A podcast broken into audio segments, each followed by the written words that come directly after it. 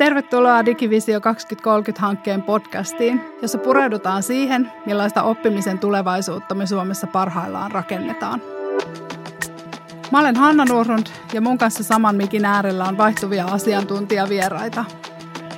Tästä alkaa oppimisen seuraava luku –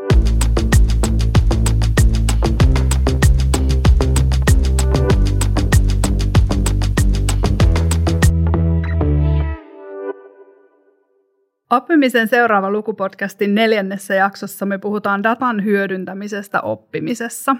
Miksi ja miten tietoja kerätään ja millä tavalla dataa tulevaisuudessa käytetään meillä ja maailmalla. Näistä ja paljon muusta dataan liittyvästä mun kanssa on tullut keskustelemaan Satakunnan ammattikorkeakoulun lehtori ja palveluliiketoiminta osaamisalueen opintoohjaaja Marjo Kekman ja Turun yliopiston oppimisanalytiikka tutkimusinstituutin tutkimuskoordinaattori Tomi Rautaoja. Kiva, kun saan aiheen todelliset ammattilaiset vieraakseni tänne. Tervetuloa. Kiitos. Kiitos. Tomi, sä teet tutkimusta oppimisanalytiikasta, niin mikä alun perin innosti sua juuri tämän kyseisen aihepiirin pariin? No mä oon aina ollut hirveän kiinnostunut siitä, että miten ihminen oppii ja mikä oikeastaan sitä niin kuin oppimista ajaa eteenpäin ja mikä sitä tukee. Et se oli ehkä se syy, minkä takia mä tähän sitten näihin hommiin päädyin. Ja mä jäin jo yliopistolle aikanaan maisteriopintojen jälkeen niin kuin väitöskirja tutkijaksi. Silloin aiheena oli vieraan kielen oppiminen, eli oppimisen teema on ollut niin kuin pitkään jo tässä mulla mukana. Ja tota, oppimisanalytiikka on hirveän mielenkiintoinen aihepiiri siinä mielessä just, että se hyvin just tuo näkyväksi sitä niin kuin oppimisen prosessia ja mitä siinä tapahtuu, minkälaiset asiat sitä tukee, mitkä ehkä niin kuin sitä haastaa, niin siinä mielessä mä oon niin kuin hyvin mielenkiintoisessa asemassa tässä nykyisessä työssä tätä oppimisen prosessia niin kuin katselemassa. Entäs Marjo, Sä toimit Satakunnan ammattikorkeakoulussa opintoohjaajana. Mitä sä ajattelet siitä, että osataanko me tällä hetkellä hyödyntää oppimisanalytiikkaa riittävästi vai onko se enemmän sellainen tulevaisuuden juttu?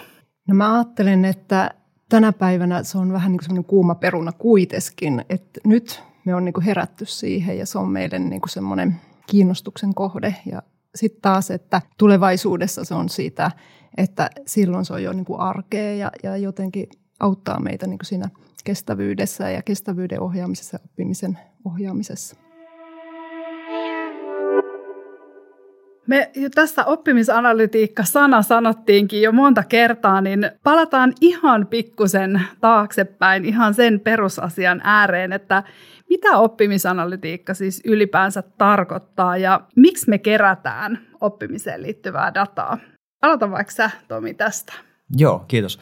Tota, jos me aloitetaan jonkunlaista sellaista yleisesti käytössä olevasta niin kuin määritteestä, niin oppimisanalytiikka on sellaista oppimisprosessin niin kuin tarkastelua, analysoimista, mittaamista, minkä päämääränä yleensä on se, että me ymmärrettäisiin paremmin sitä oppimista, oppimisen prosessia, pystyttäisiin myöskin sitä jollakin tavalla kehittämään. Itse mä katson sitä niin, että se on tietysti niin kuin tieteen ala, oppimisanalytiikkaa tutkitaan paljon nykyään, nykyään tota korkeakouluissa. Sitä myös kehitetään niin kuin ICT-näkökulmasta erilaisia ratkaisuja siihen. Mutta sen lisäksi ja ehkä niin kuin tärkeimmiten, niin se on sitä ihan sitä arjen toimintaa, mitä oppilaitoksissa tapahtuu. Opettajat kerää tietoa oppijoidensa oppimisesta, siitä prosessista, minkälaisia haasteita siellä on ja minkälaisia niin kuin toimenpiteitä ehkä voidaan tehdä näiden haasteiden ratkaisemiseksi. Joo, haluatko Marjo jatkaa tästä ja vähän Tomi tuossa jo aloittikin, mutta laajennat sä vielä vähän sitä, että, että minkälaista dataa me tänä päivänä kerätään oppijoista ja oppimisesta korkeakoulussa? Mitä kaikkea dataa meillä on jo olemassa? No mun mielestä meillähän on todella paljon sitä dataa, mitä käytetään ja mitä kerätään, mutta se, että osataanko me niitä hyödyntää kunnolla. Että jos me mietitään, että No ensinnäkin ihan perusasioita oppimisesta, arvosanat ja opintojaksopalautteet ja pelkästään tehtävien palautteet, sitten avopavastaukset opiskelujen jälkeen ja uraseurantakyselytkin voisi olla sitä dataa, että meillä on valtavasti dataa, mutta miten me sitä hyödynnetään oman oppimisen tai niin kuin opettamisen ja ja ohjauksen kehittämisessä, niin se on mun mielestä se, mitä täytyy vielä jatkaa ja selvittää. Kuulostaa just siltä, että me ollaan nyt tietyllä tavalla tällaisessa ehkä murroskohdassa tällä hetkellä. Mehän siis puhutaan datasta ihan valtavasti tällä hetkellä ja datatalous on yksi varmasti tällaisia niin kuin kuumia teemoja tällä hetkellä, mutta ja tekin sanoitte juuri, että meillä on aika paljon dataa, osataanko me hyödyntää. Marjo sanoit jo sitä, että, että niin kuin ehkä tulevaisuudessa se on sitten sellaista arkipäivää, mutta ei vielä. Niin minkälaisen muutoksen äärellä me nyt itse asiassa ollaan tällä hetkellä ja mihin asioihin tällä hetkellä just korkeakoulussa pitäisi kiinnittää huomioon? Mun mielestä me ollaan otettu niin kuin oikein hyvä startti nyt siihen niin kuin oppimisanaltiikan hyödyntämiseen. Eli eri oppilaitoksissa käytetään jo enemmän ja enemmän oppimisanalytiikkaa ja se vuosi vuodelta niin kuin laajenee tavallaan se hyödyntäminen. Mutta ehkä niin kuin näitä murroskohtia tulee olemaan vielä se, että oppilaitosten välillä on varmasti, tai ainakin mun näkökulmasta on vielä paljon niin kuin eroja siinä, että kuinka tiiviisti sitä analytiikkaa hyödynnetään. Ja myöskin oppilaitosten sisällä varmasti on paljon eroja, että miten esimerkiksi eri yksiköt sitä hyödyntää, kuinka paljon. Niitä hyötyjä olisi saatavilla ihan kaikille, mutta se, että osaako kaikki vielä ihan niin kuin hyödyntää sitä sillä tavalla, miten sieltä saadaan niin kuin kaikki irti, niin siitä en ole vielä ihan varma. Ja siitä sitten tota, toinen ehkä tällainen murroskohta, minkä mä näen, mikä tulee tulevaisuudessa olemaan, liittyy itse sitten suoraan siihen analytiikkaan myöskin. Et suuri osa niin kuin analytiikasta, mitä tällä hetkellä oppilaitoksissa käytetään, on tällaista niin sanottua kuvailevaa analytiikkaa, eli siinä vähän niin kuin peilataan sitä oppimista taaksepäin, että miten mun kurssilla vaikka nyt tähän mennessä on tapahtunut. Mutta analytiikkaa on paljon muunkinlaista, eli voidaan puhua tällaisesta niin kuin kehittyneemmistä analytiikan muodosta, niin kuin vaikka selittävä analytiikka, mikä pyrkii jo vähän niin kuin kertomaan sitä, että minkä takia mun kurssilla on tapahtunut tällaisia ja tällaisia asioita. On ennustavaa analytiikkaa, mikä sen sijaan, että se peilaisi niin kuin taaksepäin sitä tilannetta, niin pyrkiikin jo vähän ennustamaan sitä, että mitä mun kurssilla tulee tapahtumaan. Ja sitten on myös tällaista niin kuin ohjailevaa, tai mä ehkä mieluummin puhun niin kuin suosittelevasta analytiikasta, mikä pyrkii sitten jo vähän niin kuin neuvomaan tai toimimaan siinä opettajan tai oppijan kaverina vähän niin kuin siitä, että mitä nyt ehkä, minkälaisia asioita kannattaa tehdä, jotta päästään niin kuin parhaaseen niin kuin lopputulokseen tässä nyt kurssin aikana. Eli tavallaan meidän pitää oppia peräpeilin sijasta katsoa myös enemmän niin kuin eteenpäin ja ehkä hakea siihen tukea, että, että miten voidaan myös niin kuin muuttaa asioita. Kyllä, koska mun mielestä se sitten kuitenkin avaa taas uusia mahdollisuuksia esimerkiksi siinä, että me pystytään entistä varhaisemmin vaikka näitä tuen tarpeita tavallaan niin kuin tunnistamaan siellä meidän ryhmässä. Tässä tulikin tosi hyvin nyt, Tomi, jo nostit esiin just näitä hyötyjä ja sitä, että, ja molemmatkin nostitte sitä, että osataanko hyödyntää, niin mennään vielä hetkeksi noihin hyötyihin vähän syvemmälle ja tota, puhutaan vähän siitä, että miten oppia hyötyy siitä oppimisanalytiikasta. Aloitatko vaikka Marja tästä? Joo, mä jotenkin ajattelen, että se olisi sellainen työväline jatkossa opiskelijoille ja oppijalle, että se olisi vähän niin kuin semmoista life designia, että sä pystyt niin kuin suunnittelemaan omaa elämää tarkemmin. Ohjauksessa käytetään tätä life designia ja sitä ajatusmaailmaa, mutta siihen liittyy lisäksi niin kuin sen osaamisen lisäämisen lisäksi myöskin se hyvinvointi ja niin kuin uraohjaus tai että ne asiat siinä oppimisanalytiikassa kaikessa, on se vaikka yksi opintojakso, niin pelkästään se, että miten se ehkä palveli sitä uraa, mihin suuntaan mä haluan mennä. Tai jos on hyvinvointiin liittyen asioita, että miten mä fyysisesti tulisin jaksamaan siinä työssä, minne mä oon menossa tai muuta. Että jotenkin ne kaikki yhdessä, että se analytiikka olisi semmoinen työväline. Että jos ajatellaan vaikka fyysistä kuntoa, kun mitataan, tai sulla on askelmittari, sä näet jotakin suuntaa siitä, että minkälainen kunto mulla on, tai sä seuraat sun sykettä, niin vähän sama asia tässä, että – että se on niinku työväline, mikä näyttää suuntaa, mutta se ei kerro kaikkea. Siinä pitää olla sit myöskin se oma itsetuntemus mukana. Voiko myös oppimisanalytiikka auttaa sen itsetuntemuksen parantamisessa? Kyllä, ehdottomasti mä ajattelen niin, että välillä opiskelijat on myöskin vähän niin kuin hukassa, ne ei tiedä, että mikä se mun suunta on ja mitä kannattaisi tehdä. Ne on ihme, tai siis todella hyvä, että on sitten tämmöinen suuntaa antava keino, että sä näet omia suuntia, että minne mä voisin mennä. Tuo voisikin kiinnostaa. Mä menen katsomaan sen kortin ja sitten ehkä päätän sen jälkeen, mitä teen. Kyllä, toimii. Kyllä, ja tässä on vielä mun mielestä niin kuin suuri potentiaali, mitä ei ole vielä ihan niin kuin saatu auki. Et paljon niin kuin analytiikkaa on tässä vuosien saatossa kehitetty ehkä niin kuin opettajan ja just johdon näkökulmasta, että tämä oppijan näkökulma on sellainen, mitä varmasti niin kuin tullaan nostamaan huomattavasti vielä enemmän tässä niin kuin tulevaisuudessa. Ja sä hyvin kuvasitkin just tätä, että minkälaisia mahdollisuuksia siellä sitten on, että mitä oppia voi saada analytiikasta. Tämä on mielenkiintoinen näkökulma siinä mielessä, että digivisiossahan myös nimenomaan se oppijalähtöisyys on valittu ihan sellaiseksi keskeiseksi kivijalaksi. Ja te hyvin kuvasitte just tässä sitä, että oppia voi itse asiassa saada aika paljonkin oppimisanalytiikan kautta tukea itselleen. Mutta mitäs ne opettajat sitten? Mm-hmm. Haluatko Tomi siitä vähän avata, että mitä kaikkea sitten opettajan näkökulmasta voi olla hyötyä siitä, että otetaan oppimisanalytiikkaa käyttöön? Joo, Siinähän on ihan hirveästi erilaisia hyötyjä. Ehkä niin kuin se, miten mä sitä mietin, niin tällaisia ihan keskeisimpiä hyötyjä on esimerkiksi just tämä, mistä mainitsinkin jo, että pystytään niitä kehityskohteita paremmin löytämään, pystytään tuen tarpeita tunnistamaan, niihin reagoimaan ehkä hieman varhaisemmin jokun ilman tällaisia apuvälineitä. Mutta sitten toki puhutaan paljon myös sellaisista asioista kuin arvioinnin monipuolistaminen. Et jos meillä on enemmän tietoa, mitä me voidaan arvioinnin apuna hyödyntää, niin totta kai se antaa ehkä niin kuin, toivottavasti ainakin se arviointi kuvastelee paremmin sitä niin kuin todellista tilannetta. Opettaja pystyy myös analytiikan avulla ehkä niin kuin kartoittamaan myös tällaisen niin kuin oppimiseen vaikuttavia tekijöitä, vaikka oppilaiden hyvinvointiin liittyviä asioita, motivaatiotekijöitä, tämän tällaisia pysyy niistä vähän paremmin kärryillä, ehkä niihin sitten myöskin vastaamaan, kun, kun tiedetään asiasta enemmän. Mä voisin lisätä tuohon sitten vielä niin tämmöisen, niin kuin, että opettaja voi nähdä myöskin sen, ne hyvät oppijat, eli niiden puustaaminen eteenpäin, että ei ainoastaan vaan niitä, jotka on ehkä niitä pudokkaita tai meinaa niin kuin jäädä jälkeen, vaan myöskin se, että, että sä löydät ne, niin kuin, joilla saattaa olla tavoite jossain korkeammalla tai haluaisivat eten, edetä nopeammin tai – sä voit ainakin niin kuin opettajana ottaa sen puheeksi sen asian. Ja puhun myöskin osaksi niin kuin tämmöistä tuutoropettajista, jotka on, niin kuin, joilla on oma ryhmä, ketä ohjaa, niin sieltä löytää myöskin ne, joilla on tavoitteet korkealla. Aina ei opiskelijat itse uskalla ottaa asiaa esiin, niin sitten sulla on taas niin opettajana työväline tähän.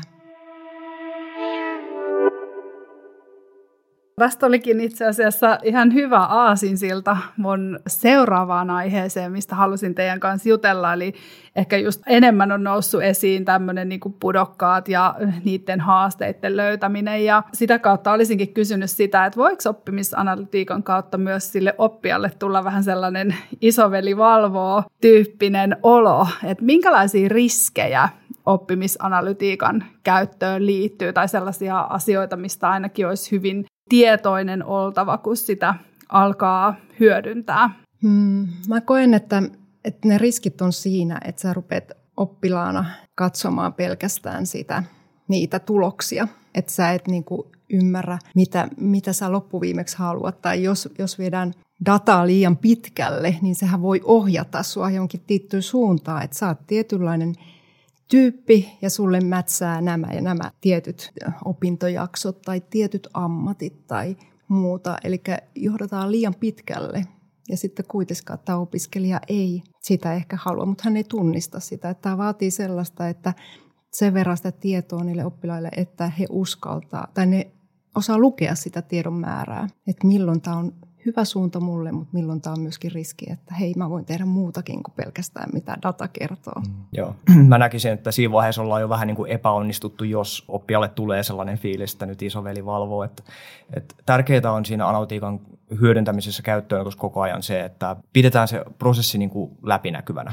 Että myös se oppija pysyy kartalla siitä, että minkälaista tietoa nyt kerätään, minkä takia sitä kerätään, niin sen takia, tai siitä tulee niin kuin hänellekin se fiilis, että okei, tässä ei nyt niin kuin sellaisella dystoppisella tavalla nyt niin kuin kerätä tietoa valvonnan takia, vaan just siihen, että me halutaan niin kuin auttaa häntä eteenpäin ja hänkin saa siitä datasta sitä hyötyä siihen omaan oppimiseen. Ja niin kuin sä jo nostit tosi hyvin just sen, mikä munkin ehkä mielestä on se isoin riski mahdollisesti niin kuin tässä analytiikan hyödyntämisessä, on se just, että jos tota analytiikkaa hyödynnetään tavallaan niin kuin hyvin yksipuolisesti ja kritiikittä, niin silloin voidaan helposti päätyä vähän niin kuin väärin loppupäätelmiin koko aiheesta. Et sen takia analytiikalle ja tällaisille koneille ei ikinä pitäisi antaa sitä niin kuin päättäjän asemaa, vaan päätökset, johtopäätökset, tulkinnat tekee aina se opettaja, kuka on niin kuin sen oman alansa ammattilainen ja tietää ne oppiansa niin kuin kaikista parhaiten, niin silloin kun tällainen henkilö siinä on tulkitsemassa sitä analytiikkaa, niin tuskin mennään ihan hirveästi sitten väärille urille. Mutta se toki vaatii myös sitä, että opettaja on niin kuin, hänellä on valmiudet siihen tulkitsemiseen ymmärtää se, että minkälaisia vahvuuksia analytiikassa on, minkälaisia heikkouksia siinä on. Analytiikkahan aina vaan kertoo siitä datasta, mitä siltä on syötetty. Se ei pysty ottaa muita tavallaan ulkopuolisia asioita huomioon. Niin se on myös tärkeää opettajan niin kuin tiedostaa. Et puhutaan niin kuin just siitä, että siellä niin kuin omassa organisaatiossa on niin kuin kyvyt ja valmiudet hyödyntää analytiikkaa oikealla tavalla. Joo, me tultiinkin tässä oikeastaan jo hyvin luontevasti myös siihen ohjaamisen tematiikkaan. Eli myös niin kuin analytiikan kautta voi olla paljon lisäarvoa siihen ohjaamiseen ja mä näistä teidän äskeisistä puheenvuoroista kuulin sen, että, että edelleen se semmoinen niin henkilökohtainen suhde ja opettaja tai ohjaaja siinä rinnalla kulkijana, niin se on se tärkeä asia ja sitten, sitten analytiikan kautta voidaan saada siihen tukea. Mutta miten te näette juuri tämän ohjaamisen, että miten me voitaisiin vielä paremmin juuri siinä ohjaamisessa oppimisanalytiikkaa hyödyntää? No me ollaan tehty tuolla Satakunnan ammattikorkeakoulussa sillä tavalla, että me ollaan hyödynnetty nyt tämmöistä Power BItä menetelmänä ja tuota, tai välityövälineenä siihen, että mä saan niin kaikki datan siitä opiskelijasta kerralla nähtäväksi, jolloin mä pystyn näkemään ne, että ketkä on just niitä pudokkaita, kenellä on niin ehkä haasteita jonkun tietyn opintojakson kanssa. Takkua tulee monta kertaa hylättyjä kokonaisuuksia ja, ja tuota, mitä voidaan tehdä, mutta samaan aikaan mä pystyn myöskin katsomaan, että mitkä on niitä opintojaksoja, mitä tarjolla on seuraavaksi, minne hän voisi mennä uudestaan. Eli mä näen yhdellä silmäyksellä kaikki mahdolliset ja se nopeuttaa mun sitä semmoista klikkailua ja muuta, mitä mun pitäisi muuten etsiä sieltä koneelta. Ja nyt mä pystyn sitten enemmän kyselemään siltä opiskelijalta käymään, käyttää sitä aikaa siihen. Ja tarvittaessa, jos ei ole opiskelija paikalla, se voi olla myöskin ihan sähköpostit, se voi laittaa nopein viestin riippuen mitä opiskelija silloin tarvii. Mutta mä koen, että siitä on niinku apua, se nopeuttaa työtä ja vie pois semmoisesta ei niin tärkeästä työstä, vaan vie siihen kohtaamiseen. Joo, Marjo hyvin kuvaskin jo näitä hyötyjä tässä. Ehkä niin kuin multa myös ajatuksena nousee se, että analytiikka on ihan hyvä työkalu esimerkiksi just tämän niin ohjauksen suunnittelu. Että joskus me mietittiin esimerkiksi tällaisten analyysien tekemistä, että katsottaisiin niin kurssitarjottimia vähän laajemmin ja katsottaisiin, että miten niin kuin opiskelijat siellä vaikka niin kuin etenee ja miten he käyttäytyy. Ja siellä voitaisiin esimerkiksi niin kuin löytää tällaisia tendenssejä tietysti, että mitkä kurssit vähän niin kuin elää yhdessä, että miten kursseja siellä valitaan, mutta sitten myös tällaisia niin kuin haasteellisia komboja, että jos jotkut kurssit vaikka niin kuin negatiivisesti vaikuttaa toisiinsa tietyssä niin kuin järjestyksessä tai vaikka näin, että pystytään sitä myös sitä niin kuin oppimisen polkua katsomaan niin kuin yksi steppi vähän korkeammalta ja sitten niin suunnitella näitä suurempia niin kuin polkuja sitä kautta. No niin, ja nyt sitten Tomi antoi mulle taas loistavan aasinsillan se, seuraavaan aiheeseen. Eli me tässä jo puhuttiin siitä, että opettajan näkökulmasta, oppijan näkökulmasta, että et mitä oppimisanalytiikka sinne tuo hyötyä, mutta miten sitten korkeakoulun hallinto ja korkeakoulun johto mitä heidän näkökulmasta me aletaan nyt tulla tällaiseen tiedolla johtamisen teemoihin ja digivisiossa me ollaan oikeastaan siirrytty puhumaan tiedolla toimimisesta just sen takia, että me muistettaisiin ne kaikki mahdolliset kohderyhmät. Mutta jos vielä tästä enemmän tiedolla johtamisen näkökulmasta, niin mitä sinne?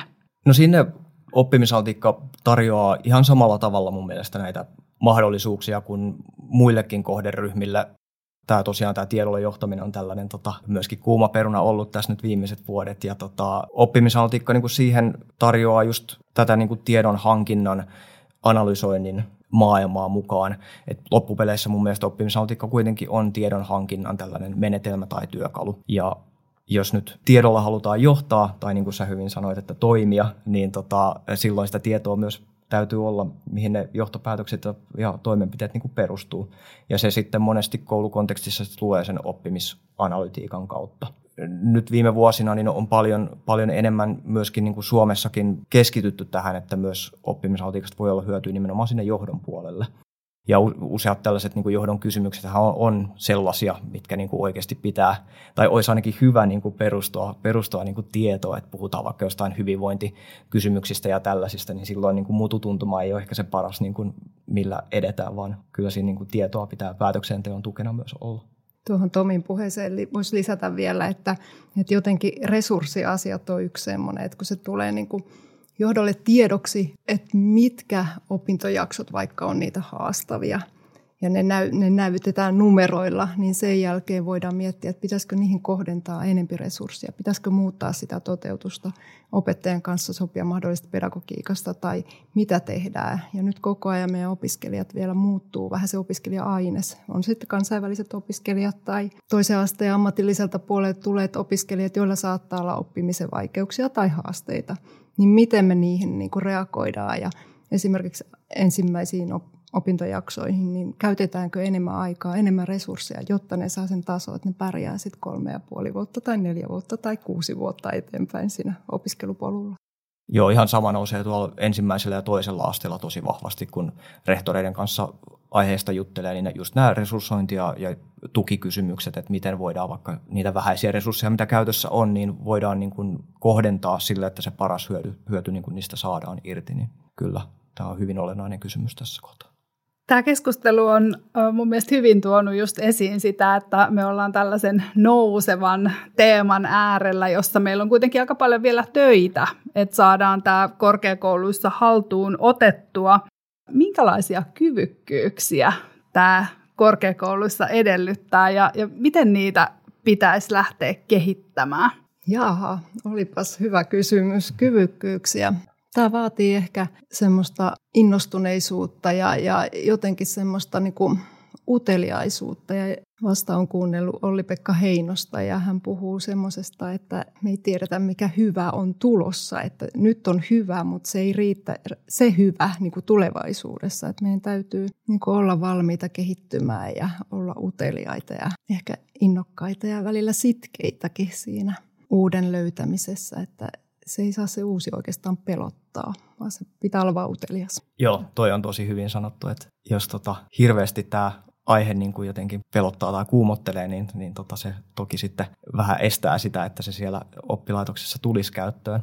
Ehkä niin kuin itse jotenkin näkisin, että minkälaisia kyvykkyyksiä vaaditaan, niin on just tämä niin kuin analytiikan tietynlainen lukutaito, ymmärretään sitä, että miten tällaista analytiikkaa tulkitaan, mitkä on ne sudenkuopat ehkä siinä niin kuin tulkitsemisvaiheessa, miten päädytään niihin tavallaan niin kuin lopputulemiin, mitkä oikeasti kertoo siitä tositilanteesta. Et otetaan vaikka esimerkiksi se kaikki ympäröivä tieto siitä ryhmästä ja siitä oppimisen tilanteesta niin kuin huomioon siinä, kun tehdään päätöksiä. Miten tähän sitten niin kuin päästään loppupeleissä, niin mun mielestä muutamissa korkeakouluissa on hyvin lähdetty tekemään tällaista niin kuin oppimisanalytiikan linjaamistyötä. Et esimerkiksi meillä Turun yliopistossa on tällainen oppimisanalytiikan ohjelma, mikä parisen vuotta sitten julkaistiin. Ja siinä on niin kuin hyvin linjattu just näistä, että minkälaiset tavoitteet meillä oppilaitoksen näkökulmasta niin kuin on oppimisanaltiikalle, minkälaiset periaatteet sen käyttöä ohjaa, mihin sitä hyödyntää, mihin sitä ei hyödynnetä. Ja siinä tulee itse asiassa hyvin huomioitua myös se, että miten me pidetään niin kuin oppia mukana tässä koko prosessissa ja miten hänen ne oikeudet siellä nyt sitten tulee huomioitua.